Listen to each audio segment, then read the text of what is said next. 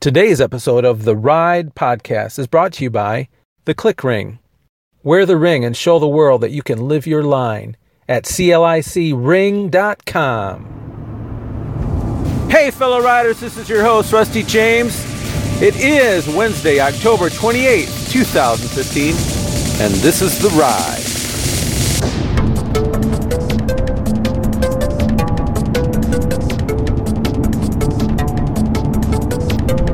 I've got no clue, well, maybe only a slight clue to what we're going to talk about today.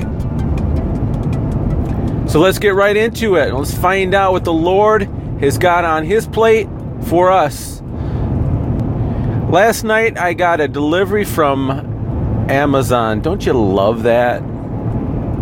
I had ordered a networking, actually, a couple of pieces of networking gear See, you have to understand, I have a wireless router in my house. So for you non techies, that means the internet and all of the cool things like Facebook and all that, email and YouTube and all that good stuff, things like SoundCloud, which is how you get the ride, all that gets to you via our friendly internet. Or what those of us in the know call the interweb. No, I'm just kidding. Don't use that. They will laugh at you. Yes, they will. Anyway, let's punch it. Go, go, go, go, go. There we go. All right, so.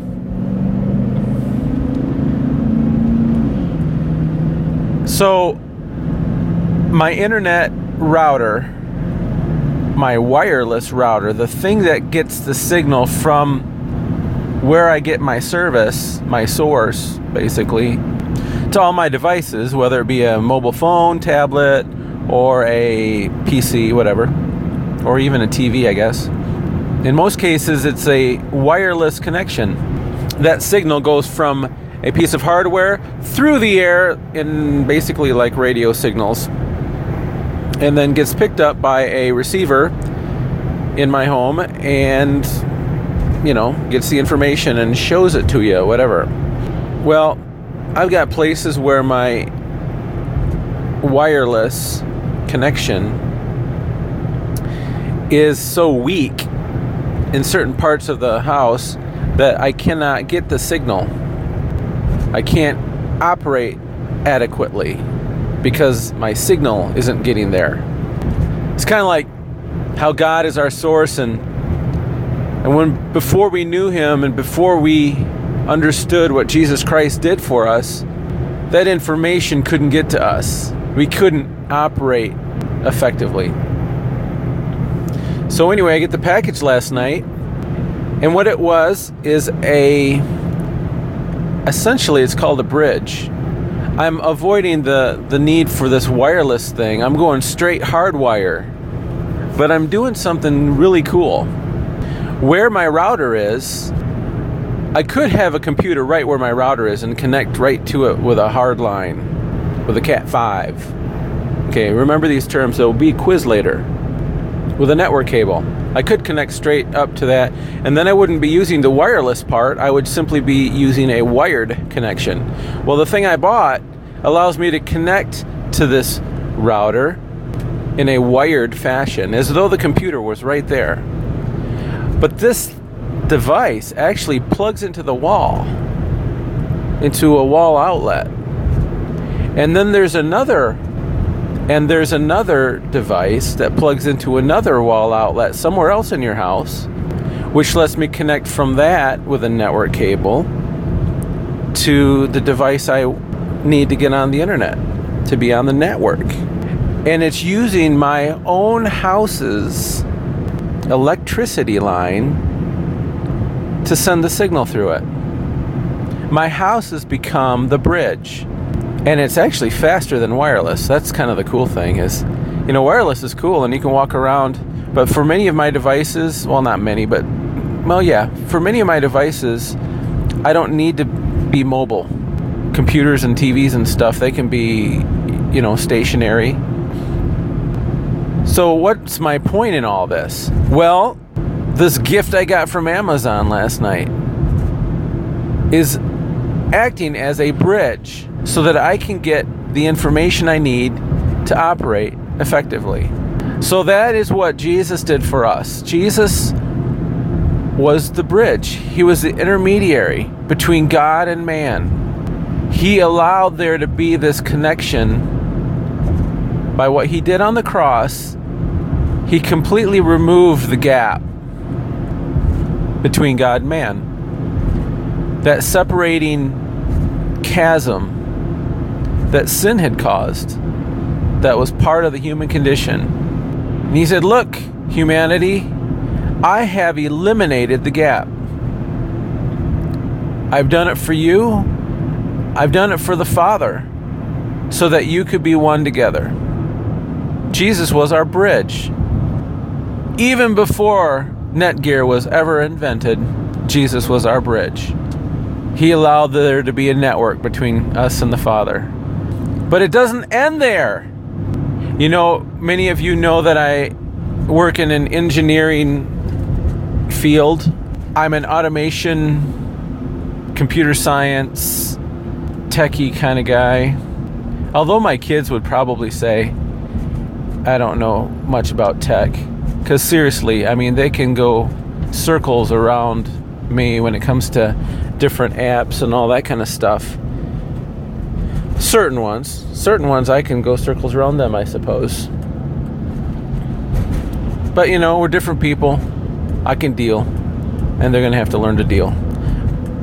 But that's kind of what I do, and part of it has to do with networking and making sure that communication goes from the source to where it's needed appropriately, efficiently. So I, I understand that communication need. Well, guess what?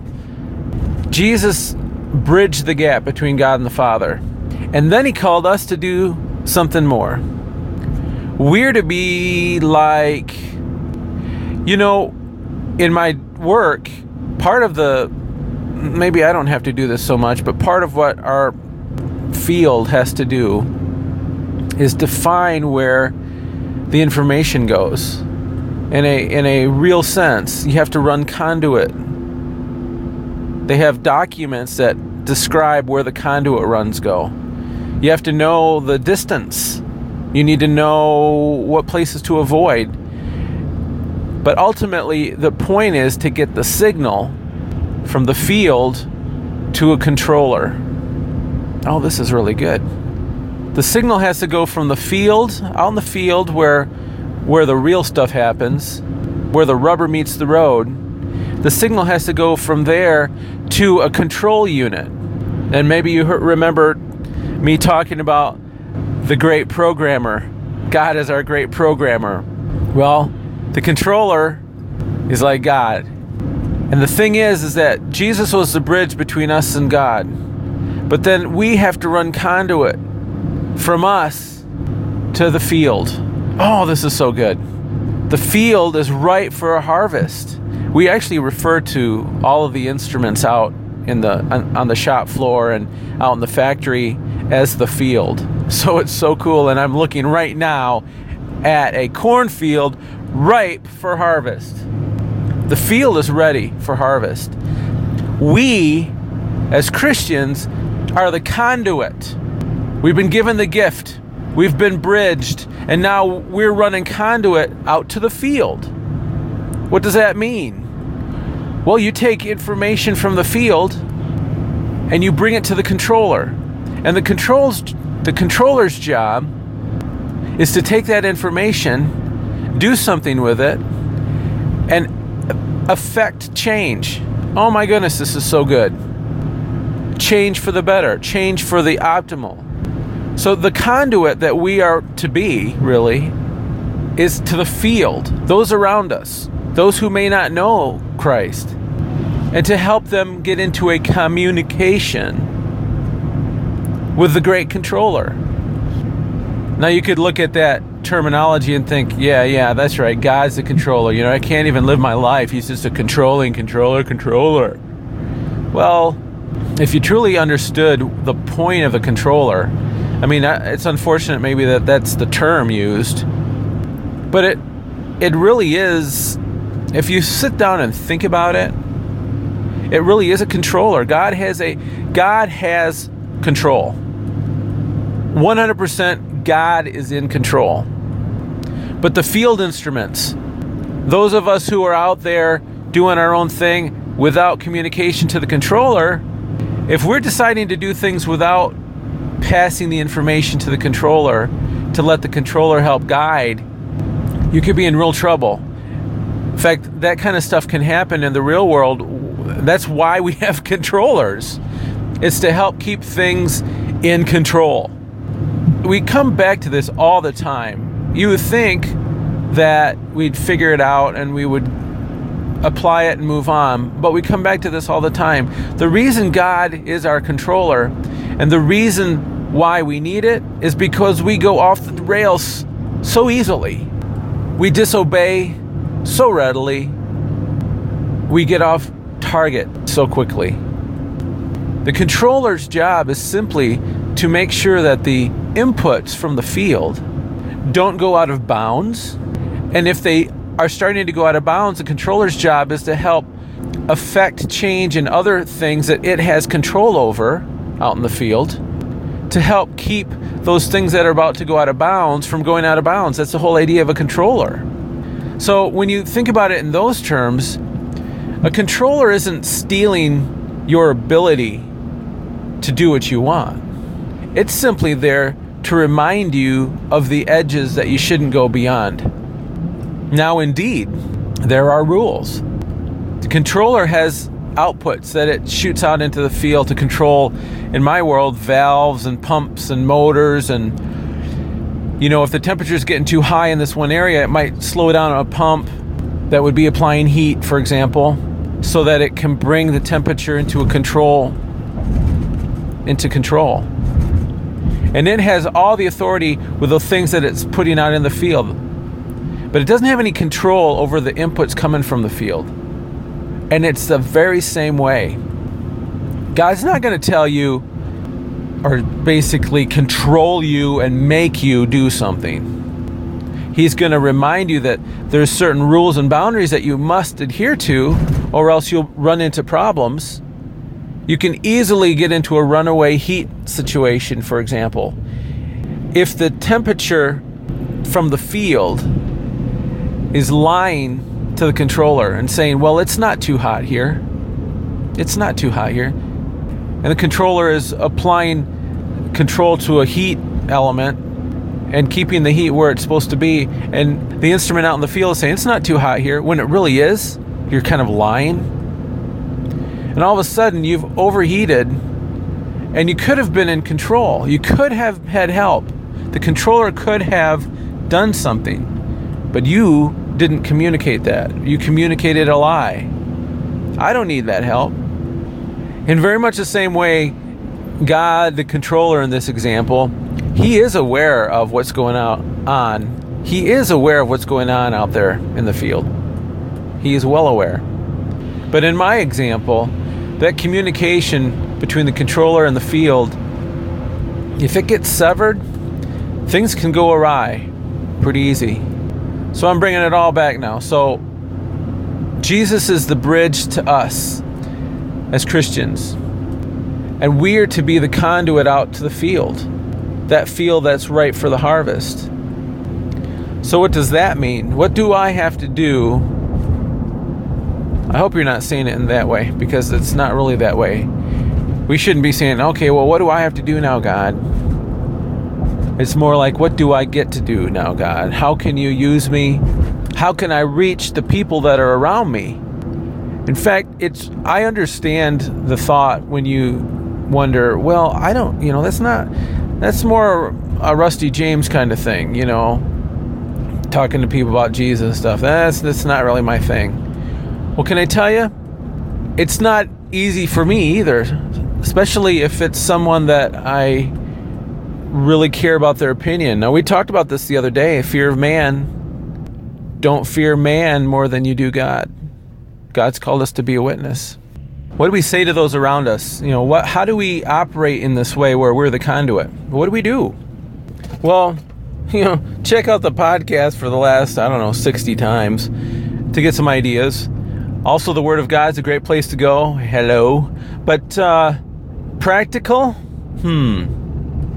Think about all you got to really do. You know, everybody's different, but in many ways, we all have the same kind of desires, kind of at the root of who we are. Just think about what someone would have to say to you for you to respect them and respect what they have to say. Just think about that. Boy, that's a really good that's a really good way of doing this. And I'm not saying, you know, what would make you just want to be their buddy buddy. No, what would make you respect what they have to say?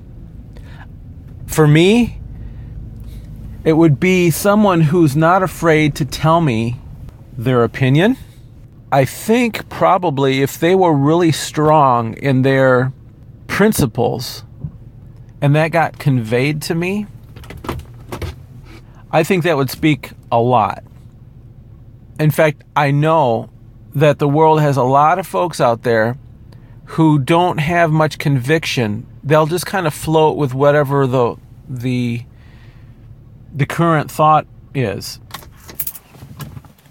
And that is not how we ought to be. Because the current thought is going to change daily.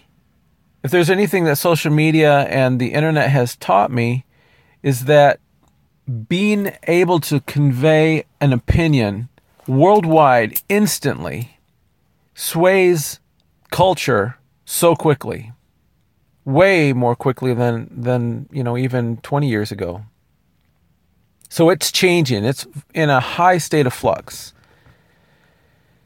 So as Christians, we need to be able to stick to our guns, stick to what we know to be the truth, the Word of God. It's great that we have the Word of God. It is a standard. So when you're wondering how do you how do you convey, how do you be the conduit to your circle of influence? My suggestion is to operate in a way that causes people to respect you as a person and to respect your opinion. I think I can have respect for someone and their opinion, even, and their right to hold an opinion that might even differ from mine, if they are people of conviction. And that's what we should be. We need to be convinced that we are the conduit to the, the Lord God Almighty, the one and only. And without the Lord God Almighty, this harvest field before us is going to burn. It will be destroyed. And it's our responsibility to help bring communication, restore communication between that person out in the field and the one true God. That's our that's kind of what we're supposed to be doing. And I know that it may be difficult at times, but you know what? God hasn't asked us to do something too difficult for us. Because He's given us the Holy Spirit, we can operate in power and boldness. And you can today. You really can do that today. The more you stay in the Word, the more you live in peace, the more you pray for your enemies and those that you're that challenge you, the more you're going to have the heart of the Lord. And the more it will be easy to just be yourself because God is in you more and more every day. And just being yourself is going to be Jesus to the world. And you don't even have to think about, well, how do what do I do? You just be yourself because Jesus is in yourself. Got it? And tell me all about it. Tell me the people that you've been able to bring a conduit run to, all right? And I will see you on the flip.